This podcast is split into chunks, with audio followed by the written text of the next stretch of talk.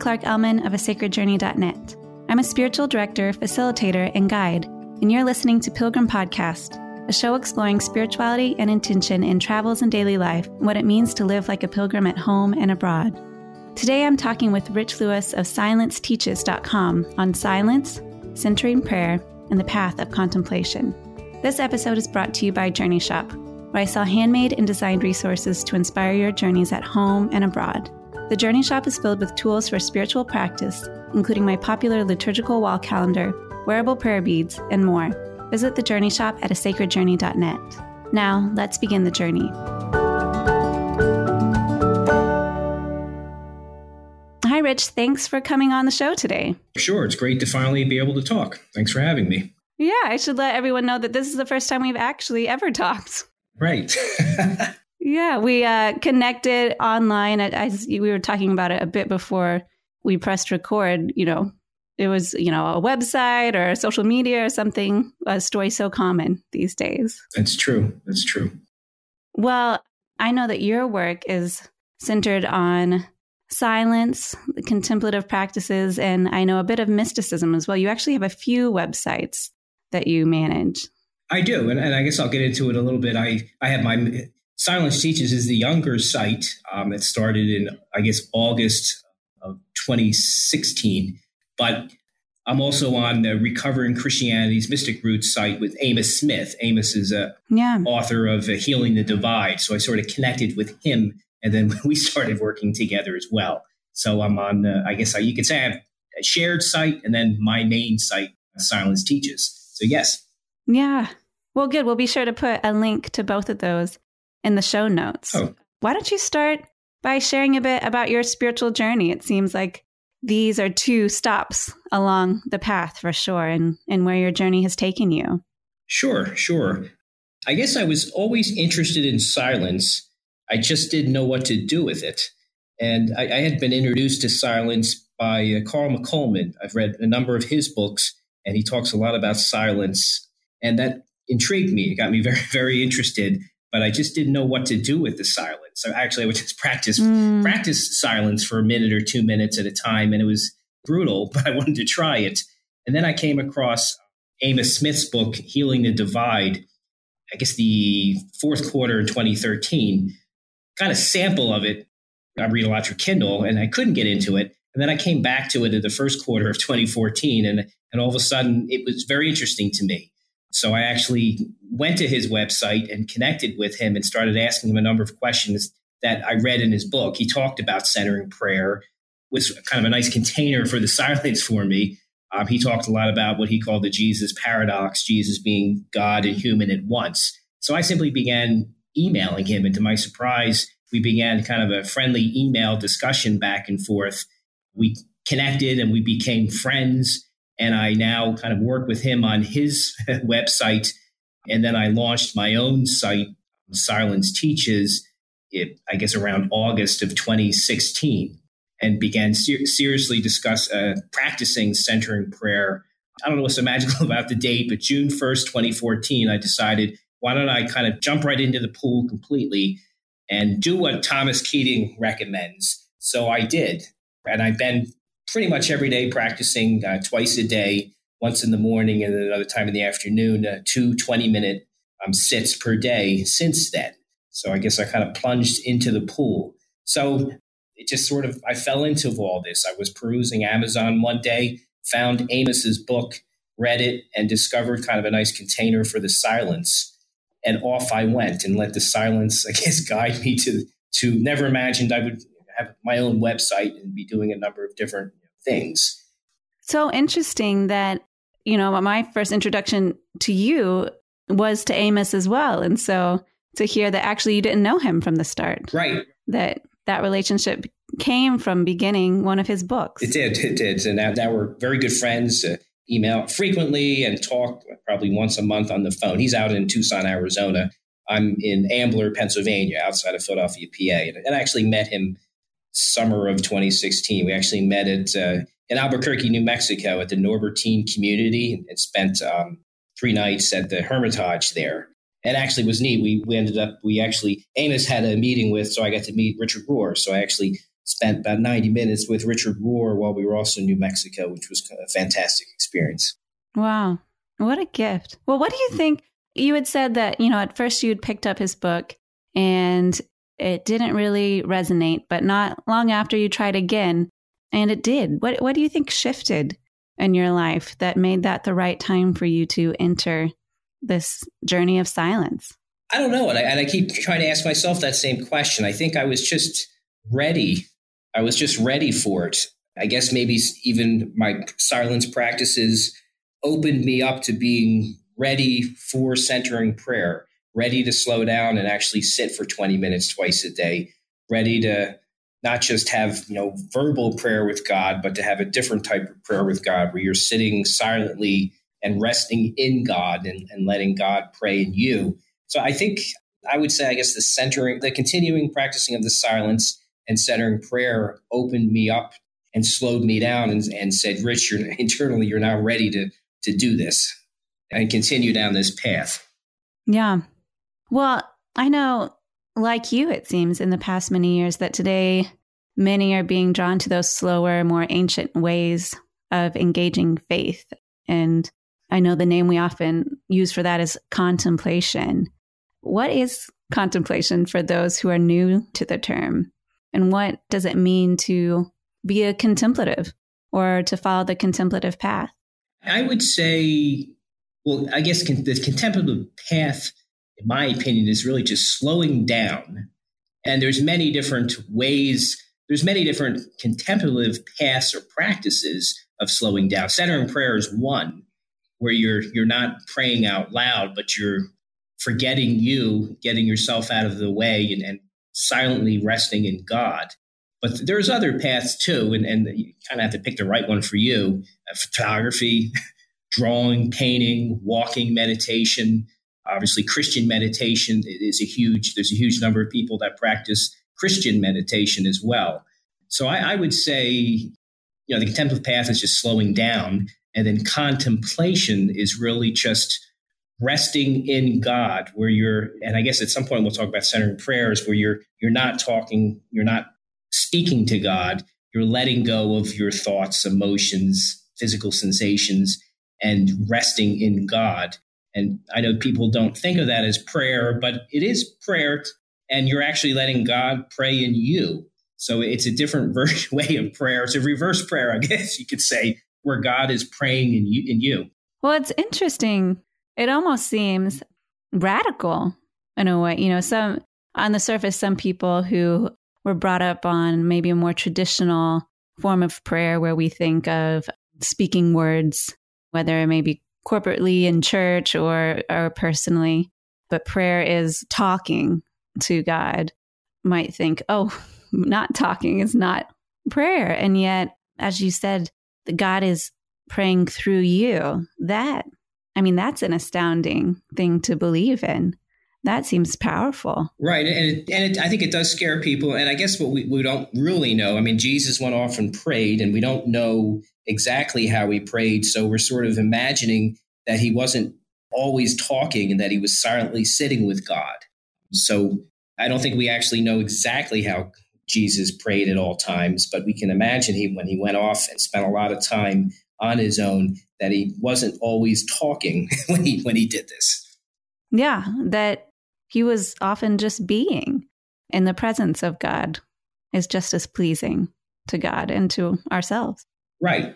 And for those that are, you know, it can be very difficult just to sit silently for a number of minutes or 20 minutes or 30 minutes. So there, there's other, you know, paths, walking meditation. You can kind of accomplish the same thing where you're walking and clearing out your thoughts and not really focusing on anything, but you're walking for 10, 15, 20 minutes or painting, or if when you're painting or you're drawing. Yeah. I, I'm not sure you're really thinking, you're just doing.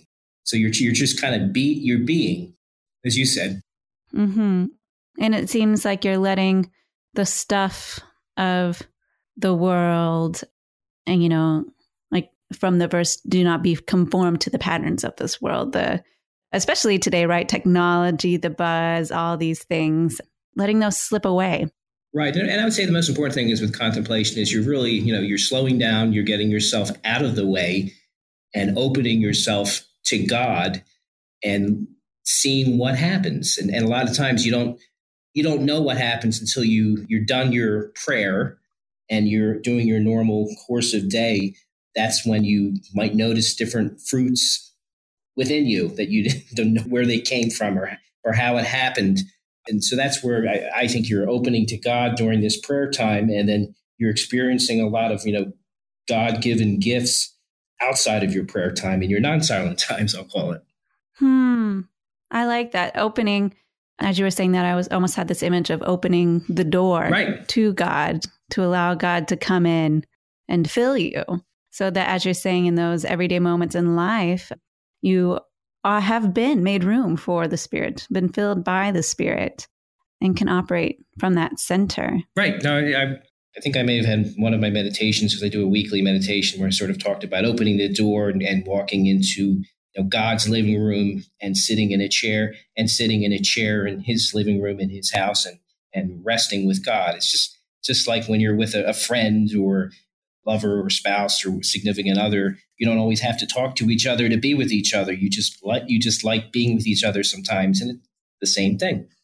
Yeah. Oh, and in fact, I know they say the more intimate the, the relationship, the more comfortable you are. Right. In silence. So one could even think of contemplation as as the same thing, where you you've taken prayer to another another level where you're you're a closer, intimate bond with God, and words aren't needed all the time. Yeah. So that's a deepening intimacy, kind of still counter to that idea that prayer has to be talking or this or that. Right. That actually we can know, as evidenced in our own lives, that getting beyond needing to say something. And I think it seems like it's a i'm thinking of you know a relationship with a spouse or a friend a family member that the silence we kind of resisted at first when those relationships are new because it's a it's a vulnerable place to be. We don't know what will come up right. whenever there is silence. And so in the same way as much as it is a beautiful practice to speak to god to surrender to god to offer praise and to be in conversation it's often us talking, right? And so it's not making room for the silence for even God to speak in God's own way. Right. That's true. Very true. Well, I know. So we've t- we're talking about silence, and you had mentioned Christ going off oftentimes to pray. And I know when we talk about contemplation, silence, solitude, and stillness are often grouped together. They seem to be the markers of the contemplative path. And so I'm curious, why would you say these three practices or postures are so important? Sure. Well, silence, I think simply because we need to get ourselves out of the way so we can open to God. So probably the, the best way to do that is, is to be silent. So we, we need silence to get ourselves out of the way so we can open to God. Solitude you know, is simply because it's really in a relationship with you and God other than with the caveat, there is silent prayer in community, and that can be very powerful. Like the Quakers have, have, have silent, the traditional Quaker services, or and I went to one, which was which was a really neat experience, where hundred people sit in a room and they're quiet, waiting to be moved. Right. Right. So silence in community is very powerful. So it is solitude, you and God, and whoever else is in the room, but you're everybody's silent. So we each we each have our own one-on-one relationship, you know, with our maker. Hmm. Well, and, and I imagine too that I mean the, this is actually how I first experienced centering prayer was in some sort of class setting, and so we were all practicing individually and yet in unison at the same time. And so there is, you said like the silence is to get us, you know, away from ourselves to put all of the our individuality aside and the ego aside. And so, in a way, it's yes, it's you and God. And yet, when you're practicing with others, mm-hmm. it's that solitude and yet that union at the same time. And then stillness, I guess I'll, I'll yes, centering prayer, Christian meditation, you are still. But then I guess, as I mentioned earlier, there are some contemplative paths where there's movement. So you may be still, I guess you're still in your mind or you're trying to still your mind and your thoughts and emotions, but perhaps you're walking, you know, walking meditation, mm-hmm. or perhaps you're chanting, or perhaps you're painting. they're not still physically, but I guess within your mind, you're not thinking, you're not, you know, emotional, you're just doing and being. So it's still very much a way of being still so we can open to the divine, you know, stop our activity and open to God. So the three are, you know, very important, other than, as we said, solitude can be in community and the stillness, you don't have to think of it as physical stillness. You can think of it as, you know, more of an interior stillness. Yeah. They seem to all kind of have, you know, multiple meanings. They kind of feel like the almost the trinity of contemplation that they all play with one another and uh, support each other. Right, right. And it was interesting. I, I did a centering prayer about a year ago, kind of one hour session for a group of Penn State students at a campus near me. And it was neat to hear from a bunch of college students that, and even my eldest son, who's 21, but he was telling me this when he was maybe 14 and 15, you know, I need to slow down. I have too much activity. I have too much Facebook, too much cell phones, too much activity. I need to slow down. So it was just interesting. So they, I'm hearing from the young, you know, from younger people that I, they need this silence, they need this solitude, they need this stillness. They recognize they're growing up in a world where everybody is on their phones, their TV, their iPads, their laptops, and yeah, more, more, more. And they need to get away from this because it's it's driving them crazy sometimes. Yeah.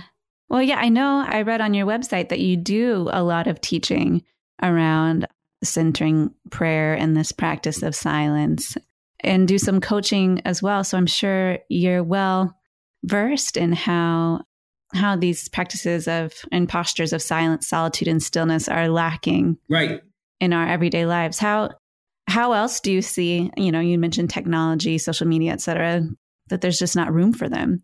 And how can changing our position and making room for them enhance our faith and our well being?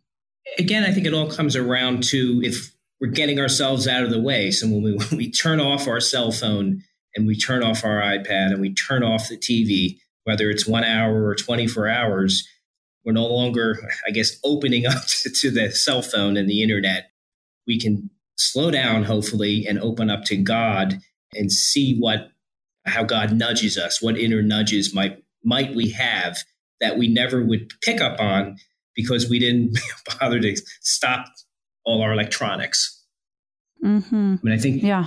a lot of time you just spending all your time on the on the phone or the internet or the iPad, and you're and you're not you're missing everything else that's going on around you, even your own family. I mean, I, I guess they they joke about a family going to dinner and mom and dad and the everybody's sitting there on their phones texting and doing different things and they're they're all together but they're not even together talking with each other. So well and these are these are good people too doing it. You know it happens to to me all the time and we almost get it used to scrolling i don't know there was no mastermind i guess behind all of that but somehow we've got this new we were becoming this new species or some, you know new evolution of of humanity where we become a, addicted to that scrolling. And so I imagine even, you know, that transfers from our phone to our active minds wanting to scroll through things in other places as well. Right, right. And so when you talk about silence, it seems like it's not just, as you said, like no noise, because I think, you know, if you looked it up in the dictionary, it would be defined as lack of noise or something. It seems like something more. Yeah, it's really more of an interior kind of getting rid of the interior noise as well, quite frankly. We have a lot of voices in our head, I guess, that might tell us, oh, I want more, or I'm not good enough, or I could have done this, or I could have done that. So it's even getting rid of those voices that are telling us things that really just aren't true. yeah. So you're right. Well, and, and it seems like then that your site is called Silence Teaches Us Who We Are, that that's what you're talking about. That's how you begin to learn who you really are, who God has created you to be, rather than all those voices, as one example. I mean, I think, um, you know, silence teaches us who we are. For me, I start my day with a silent sit, quite frankly. So I think my life spawns from my silent sits. So I start my day with a 20 minute sit. Yeah. And then my reservoir, I'll call it, runs empty and I need a second sit later in the day. So I, I usually might take it two or three o'clock in the afternoon. as much as possible or in the evening, but I like to take a second sit because my reservoir has kind of run out. But I, for me, I guess that silence kind of teaches me who I am. It spawns my actions during my non-silent times. And, and I guess my proof of that is I can kind of, I guess God has instilled kind of fruits of centering prayer within me that I know I didn't have before my practice. So I feel more confident in myself. I have an excitement for life that I didn't really have before my practice. I even feel like I have wisdom for daily tasks. I might have a problem at work that I don't know how to resolve, but all of a sudden I have kind of an inner nudge or solution. So I guess my centering prayer practice really has spawned my life, my excitement for life, yeah, my inner wisdom for tasks, inner peace, and even nudges to try and do new things that I never even thought I would do. I would say uh, Centering Prayer has spawned a lot of things for me. My my website, a book that I've written, teaching centering prayer in the community, and then centering prayer coaching. All these actions are things. This was not a path I was wasn't my goal when I grew up, but all of a sudden, centering prayer has spawned a lot of all of these things. So that's what I mean by that silence teaches us who we are. It has taught me who I am and and what I want to do, or better yet, what God wants me to do during my non-silent times. Yeah. Well, it seems like it, it keeps you that silence, that space of silence keeps you closer to the ground, so to speak, closer to foundation, closer to source. And so that in the times beyond the silence, in your silence, sits, that it's more easily accessible. Right. And that's why that that wisdom, that intuition, that inspiration from God is popping up more readily because you're more closely aligned because of that discipline, that showing up, that surrender. And I even encourage, I'll call them the mini sits. So as I, mentioned, my sits are generally 20 minutes. Yeah. But there's nothing wrong with a mini sit. So if I'm early for a doctor's appointment, and I hate going to the doctor, quite frankly, it makes me nervous. Maybe, maybe most uh-huh. people don't want to go either. I just get nervous. And usually there's nothing to be nervous about. But uh-huh. if I'm early, I'll do a mini sit of five minutes in my car. Or if I'm early for an interview or some interview or presentation that I need to make that I'm nervous about, I'll do a five minute mini sit, mini silent centering prayer sit, and then you know go to my meeting. So I, I encourage that as well. That mini sits are, are good as well. yeah. Okay. Well, let's talk about. I know we've been kind of up here talking about centering prayer for for some time, but let's talk about really the specifics about what it is. One question I have I know that um, there's contemplative prayer and then there's centering prayer. And some people, it seems like when I hear them talking, they consider them the same thing. I've read many times that they're distinct. And then you've also been mentioning prayer sits as well. So um, why don't you define, describe, and see where that takes us? Sure. And, I, and I've, I've heard the same thing. I've heard some people say centering prayer is contemplative prayer.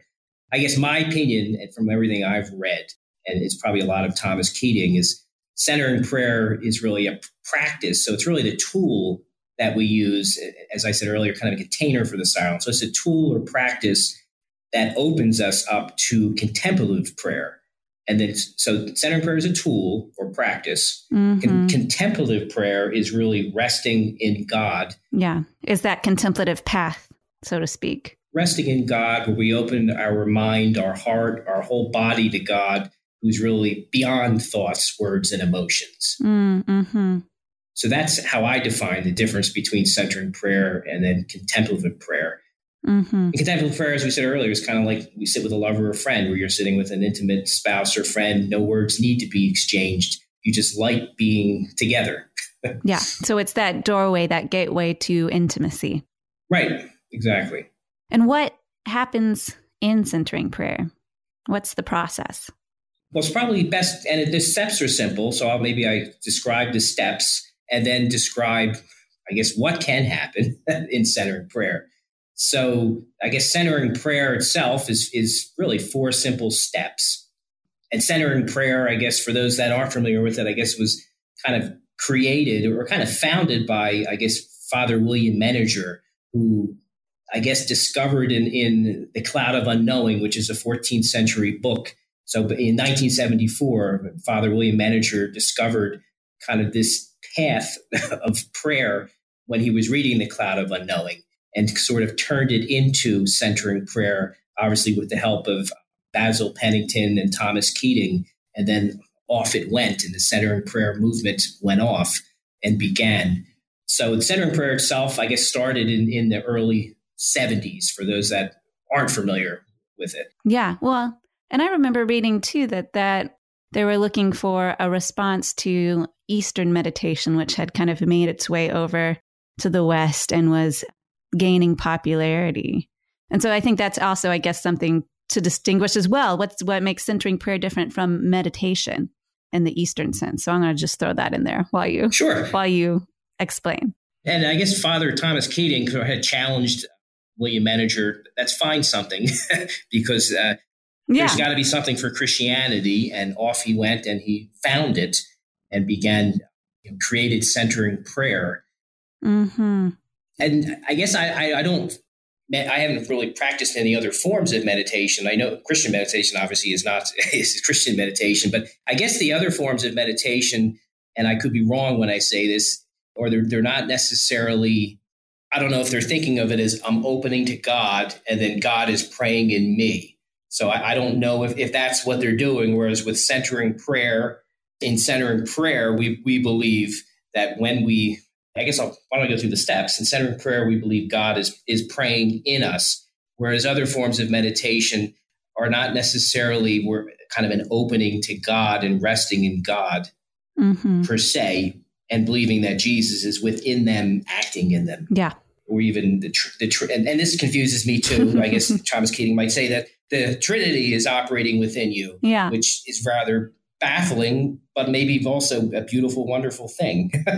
yeah. Well, and kind of goes along with what you were saying that, you know, centering prayer helps us align with that God is more than, bigger than right. our understanding, all that stuff. So there it is right there. So I'll admit I'm work in progress and learning along the way and opening to God and what I'm, what's going to be revealed. So centering prayer is really four simple steps. Step one is you want to select what they call a sacred word as your symbol of your intent to open yourself to God's presence and action within. So that's step one. Now, some people use can you can use an interior image as well. I actually that's what I do. I, ha- I have kind of a Jesus icon that I visualize in my mind, and some people use their breath. Some people use their breath, and some people actually well again some people actually don't want to close their eyes during centering prayer, so they stare at a spot. So, but essentially, you're selecting a sacred word to open yourself to God's presence and action within. Step two really is to sit comfortably, close your eyes, and then internally, so not out loud, but kind of interiorly, you know, repeat the sacred word or visualize the picture in your mind. Or if you're staring at a spot, I guess you, just, which I don't do, but you continue staring at the spot. Step three is really as simple as when you become aware of any thought, emotion or physical sensation. So whenever you begin planning your day, like what am I going to do after I finish this centered prayer set, or you're thinking about a fight you might have had with someone earlier, or you're thinking about something that's bothering you, you kind of gently let go of it and return to your sacred word. Mm, mm-hmm. And then you're really just doing this over and over again. So whenever you become aware of a thought or emotion, you ever so gently let go of it and come back to your sacred word. And then at the end of the session, if you choose to go for 20 minutes, you can sit in silence for a minute or two. You can read a book. You can do, there's a number of things you can do before you resume your activity, but then you get up and your prayer session is over. So it's really those three, well, it's really four steps, if that made sense. And well, so, well, you practice centering prayer. So, well, and I, I remember whenever I was being taught centering prayer, the instructor had said, you know, don't be discouraged whenever you with those thoughts come up those distractions because each time it's an invitation toward faith that each return is a sign of faith which kind of flipped that on its head to me you know from a place of discouragement or even was something that could easily invite shame to instead being something that is to be celebrated that is to be encouraged that coming back because it's again that practice. It's almost like a micro practice, right? That once you leave your prayer sit and go into your everyday life, that you're practicing that return, that return, that return. Right. Exactly. Right. And you should, you're, I mean, you can't fail at centering prayer. you just keep ever so gently returning to your sacred word. You can't fail. So if it's a thousand times, that's a thousand times you reopen to God and you can't fail at it. Nobody fails at centering prayer.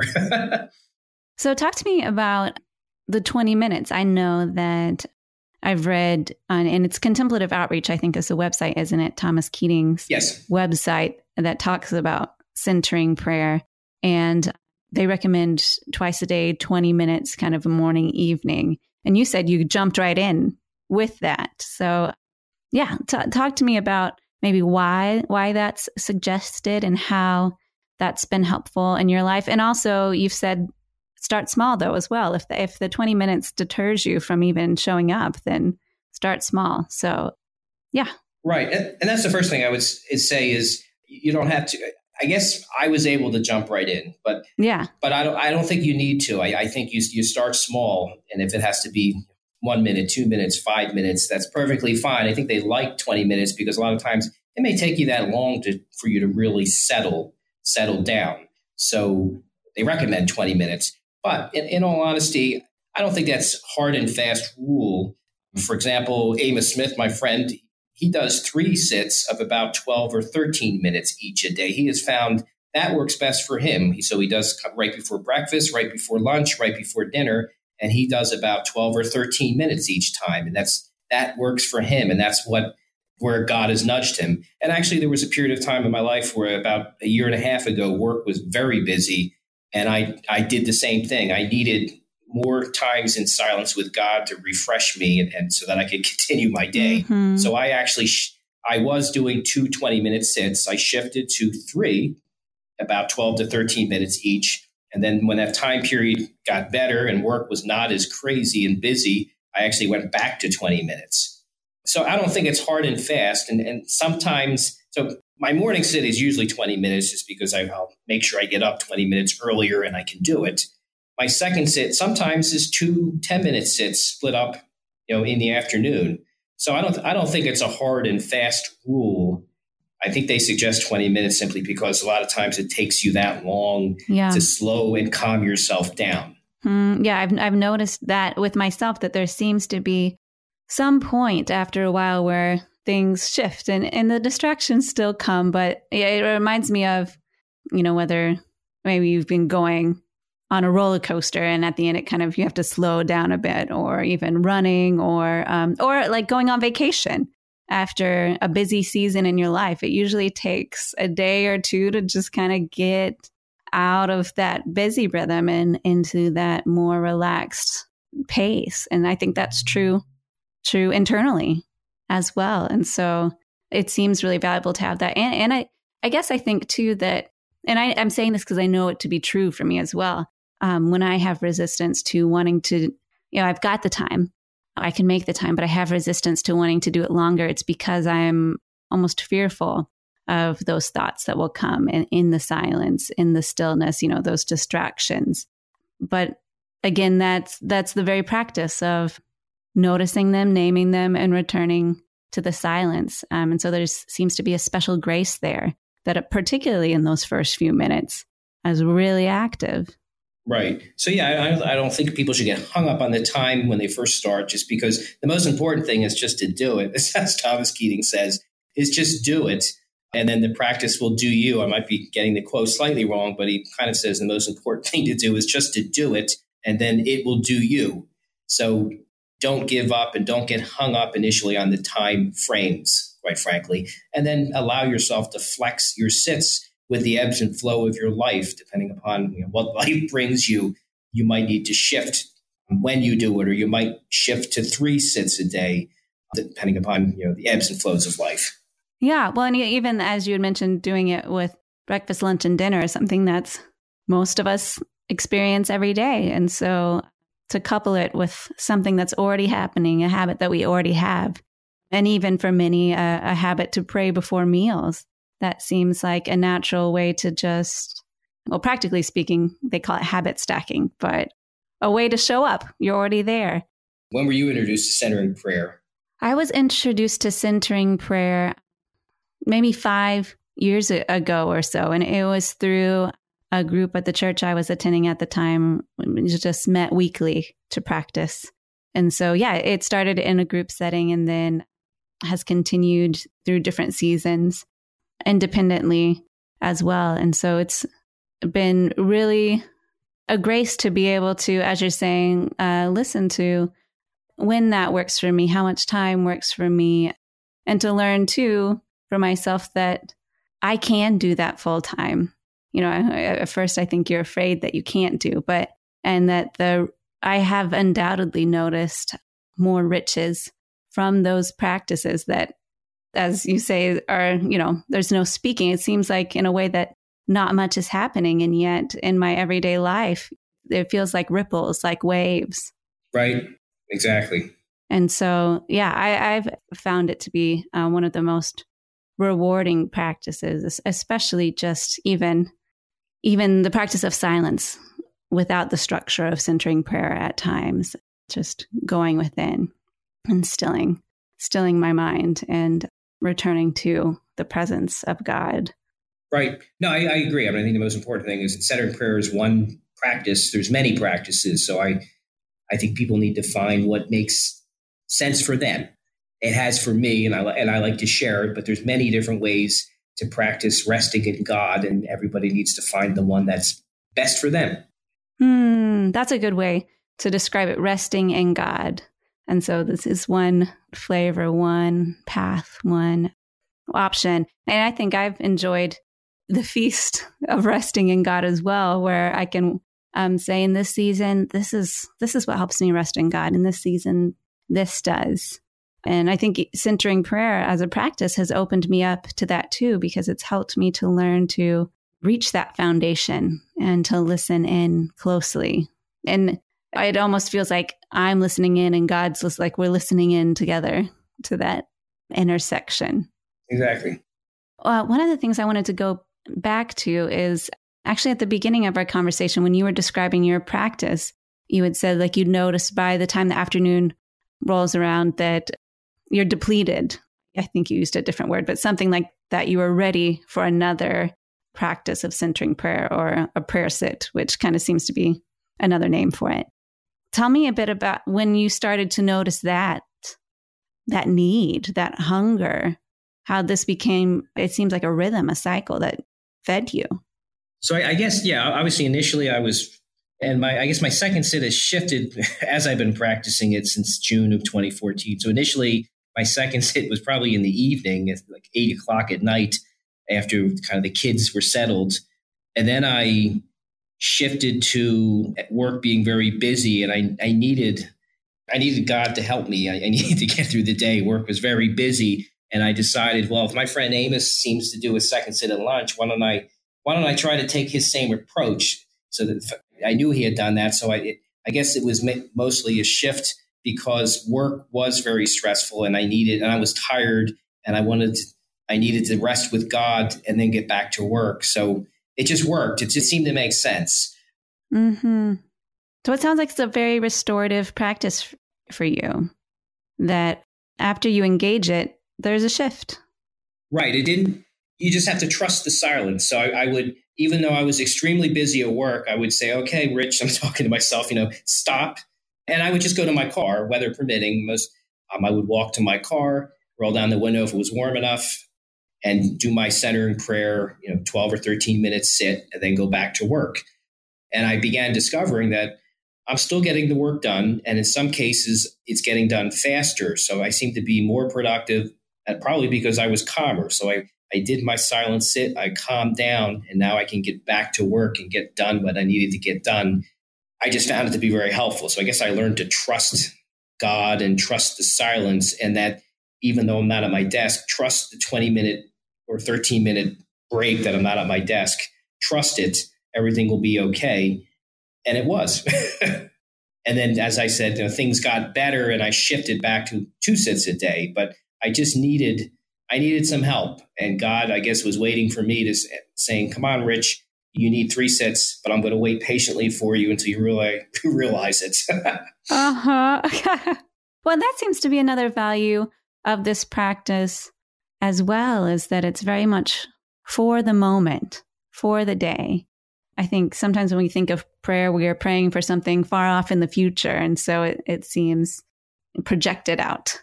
And yet, this is a, a sustaining practice to meet you and to greet you each day and invite you to show up as well.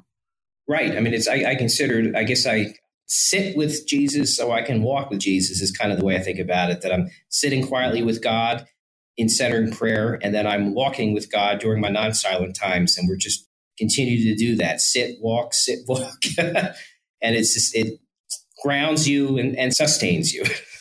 I imagine. And, and to look back and see, I'm sure there were, as you said, that was a busy time in work or different things going on. And yet to have that as the foundation, that sitting with God, walking with God, that those were the rhythms that rooted you. That seems so peaceful and so purposeful, even in the midst of um, times of chaos or uncertainty. That's something you can, as you said, trust, depend on. Right. And it, I guess it grounds you. I mean, it was at least two or three years ago when my, my father passed away. I remember my first centering prayer sit. And I remember I sat, I cried, and I returned to the sake my interior image and I cried. And I don't know how many times I did it. And then finally, there was no more crying. And then I was at rest and at peace, sitting with God. And it was probably one of the most powerful centering prayer sessions, probably one of the hardest ones I did, but I still remember to this day the next morning and doing my centering prayer sit. And I cried and returned to God and cried and returned to God over and over again. And then there was just no more crying and rest in God. It was beautiful. Hmm. Yeah. So it sounds like for you, and for any of us, the silence can meet us where we are and bring up whatever needs to really rise to the surface in God's presence. Right, right. So yeah, silence, as we said earlier, it kind of teaches me who I am, but it teaches me what do I need to do yeah. that today, not tomorrow, not two years you know, from now or t- 20 years from now. What do I need right now? Mm. So silence teaches me who I am and what I need to do today.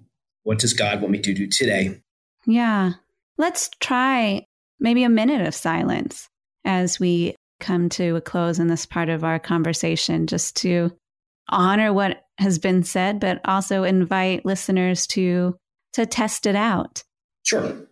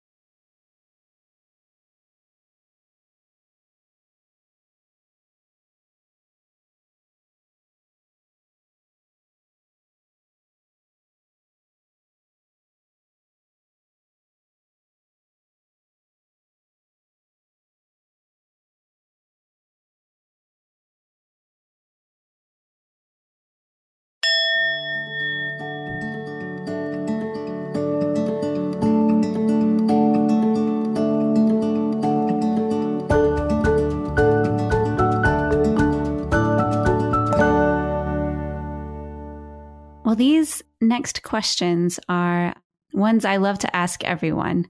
And so if you're ready, sure. I will ask you if you were going on pilgrimage, where would you want to go next? Sure. You know, as I thought about that, I, I've done, you know, weekend retreats, but for me, a pilgrimage would, would be an inner pilgrimage, you say the word. Um, what I'd like to do is kind of longer term silent retreat. I've done weekend retreats, but I've never done a seven or a 10 day silent retreat. So that's something I'd, I'd like to do. I think I'd like to take an inner, you know, pilgrimage. Struggling with that word. That's funny. So I think that's that's what I'd like to do is, is a seven, work it out with my wife, make sure she's comfortable with it, but do a seven to 10 day, you know, silent retreat somewhere. I think that would uh, be wonderful for me, quite frankly. Oh, I love that. Yeah, that, that seems like a fitting pilgrimage for for you, for sure. And a great invitation for us all to begin to see that journey to silence, whether it's a minute like we've just done, 20 minutes twice a day, or a longer retreat, as you're mentioning, as as a pilgrimage. Right. As a journey to the heart of God. Mm-hmm. Exactly. So what journey are you on right now in your daily life? I guess my journey is I'm on a I guess my I'm a silent I'll call myself a silent prayer minister. I want to share centering prayer in the community with those that are interested and want to learn more. I don't want to force it on anybody. I simply want to introduce it to people that are interested. So that's where I, I will teach it at churches. I've taught it at uh, university settings with college students.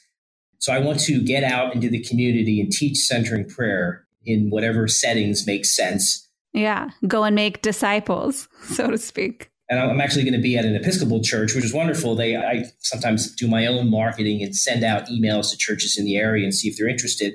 But I had an Episcopal church near me come to me, found my Facebook page and said, "We'd like to schedule you." They scheduled me like almost a year in advance. So So I'm, actually so the years come up. So in March, i will be at an Episcopal church.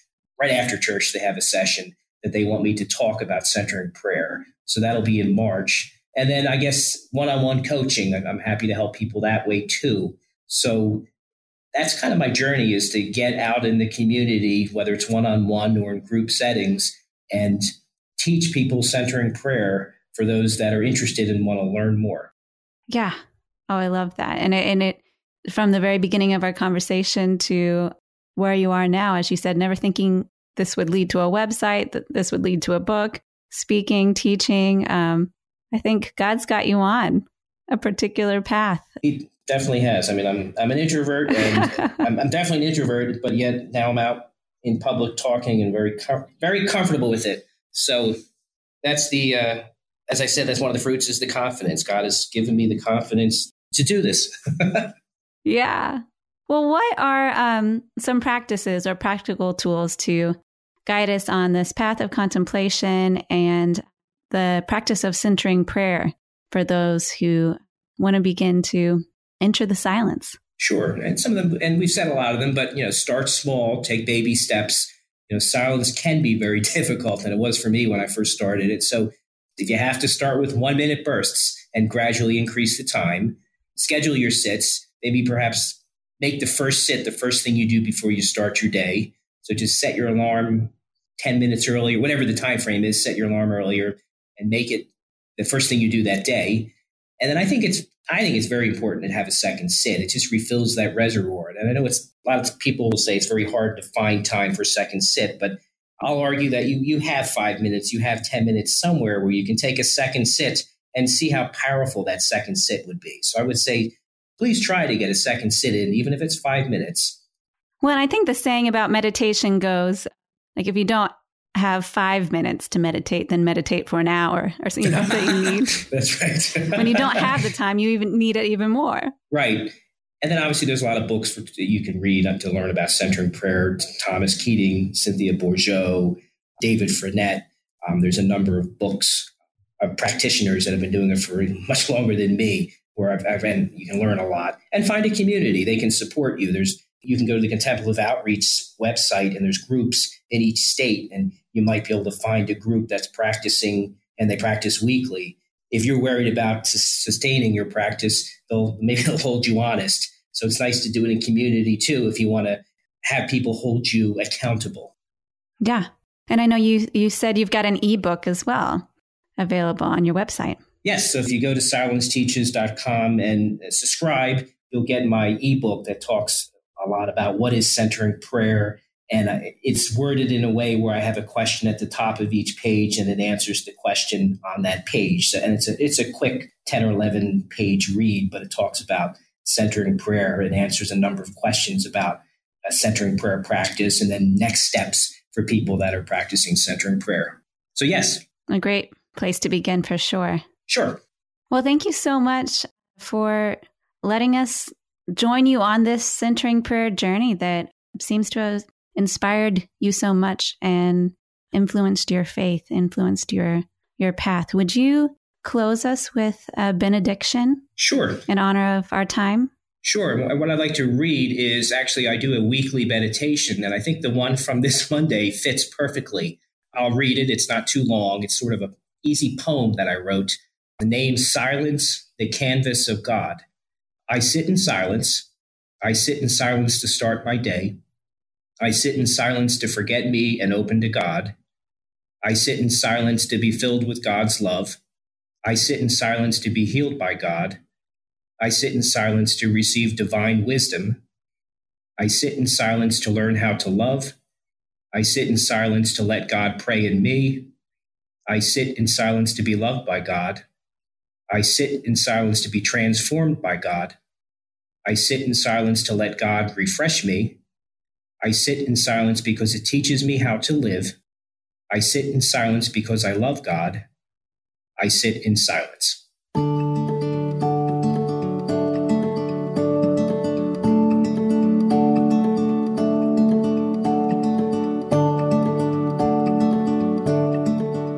Thanks for journeying with us today.